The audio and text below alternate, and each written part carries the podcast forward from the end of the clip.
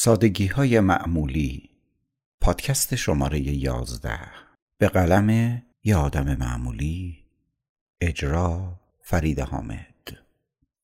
وقتی کسی داره یک نفر دیگه یا یک حادثه رو برات تعریف می‌کنه اگه خوب گوش کنی داری بازتاب باطن رو میشنوی و می‌بینی. لذا دقت داشته باش. ممکنه حقیقت رو نشنوی آنچه که میشنوی بیشتر جهانبینی و طرز نگرش گوینده است.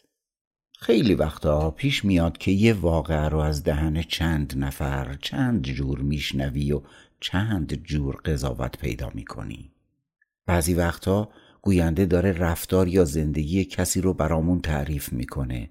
اگه به دقت گوش کنیم قبل از هر چیزی می‌تونی ملتفت بازتاب باطن گوینده بشی و اون بازتاب رو ببینی. که تا چه حد خشمناک بدبین سازنده دروغگو پشت هم انداز صادق بازدارنده پربهانه در پی الگو تخریب چی سرکوبگر یا حمایتگر و لذا یادت باشه که روایت شنیدن همیشه خطر حقیقت نشنیدن رو در کنارش داره. و یادت باشه در هنگام روایتگری امین باش و روایت آدمهای ناامن رو برای تصمیماتت استفاده نکن وگرنه همیشه یه آدم معمولی میمونی.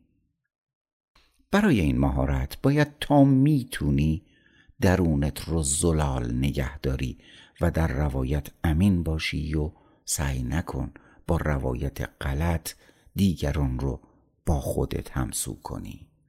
وگرنه می‌دونی که کافر همه را به کیش خود پندارد.